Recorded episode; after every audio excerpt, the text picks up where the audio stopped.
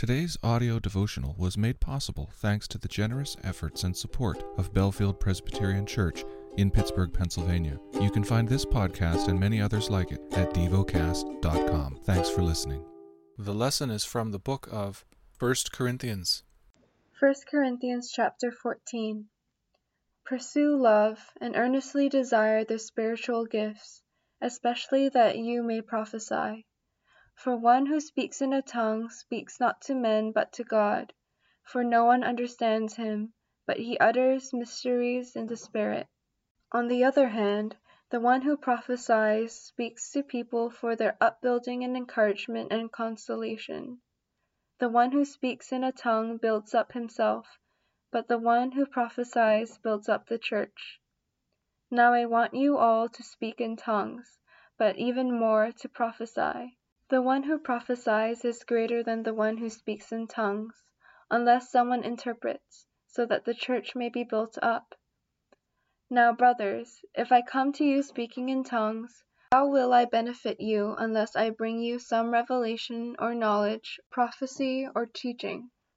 If even lifeless instruments, such as the flute or the harp, do not give distinct notes, how will anyone know what is played? And if the bugle gives an indistinct sound, who will get ready for battle? So with yourselves, if with your tongue you utter speech that is not intelligible, how will anyone know what is said? For you will be speaking into the air. There are doubtless many different languages in the world, and none is without meaning. But if I do not know the meaning of the language, I will be a foreigner to the speaker, and the speaker a foreigner to me. So with yourselves, since you are eager for manifestations of the Spirit, strive to excel in building up the church. Therefore, one who speaks in a tongue should pray that he may interpret. For if I pray in a tongue, my spirit prays, but my mind is unfruitful. What am I to do? I will pray with my spirit, but I will pray with my mind also. I will sing praise with my spirit, but I will sing with my mind also. Otherwise, if you give thanks with your spirit, how can anyone in the position of an outsider say Amen to your thanksgiving when he does not know what you are saying? For you may be giving thanks well enough, but the other person is not being built up. I thank God that I speak in tongues more than all of you. Nevertheless, in church I would rather speak five words with my mind in order to instruct others than ten thousand words in a tongue. Brothers, do not be children in your thinking. Be infants in evil, but in your thinking be mature. In the law it is written, By people of strange tongues and by the lips of foreigners will I speak to this people, and even then they will not listen to me, says the Lord. Thus tongues are a sign not for believers, but for unbelievers, while prophecy is a sign not for unbelievers, but for believers.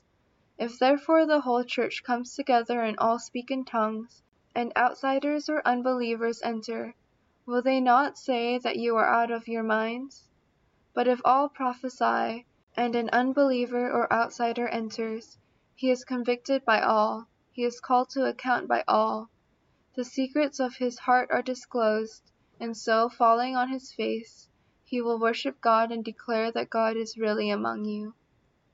What then, brothers? When you come together, each one has a hymn, a lesson, a revelation, a tongue, or an interpretation. Let all things be done for building up.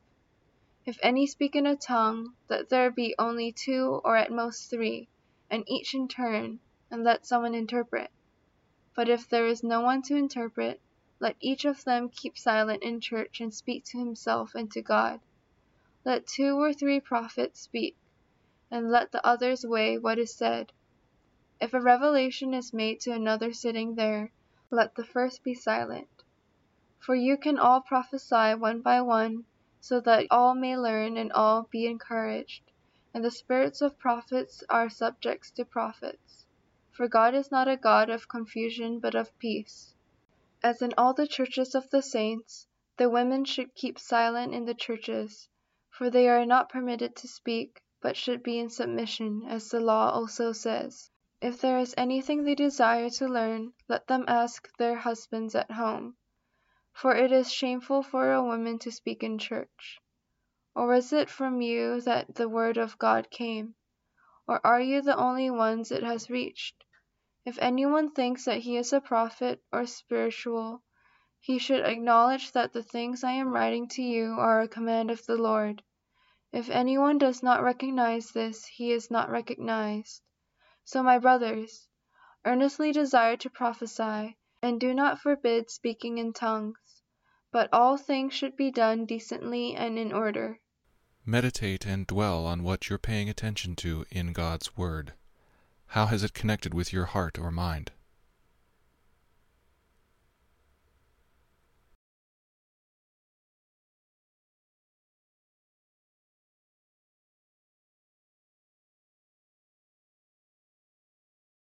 Pray to God freely about what has moved you today.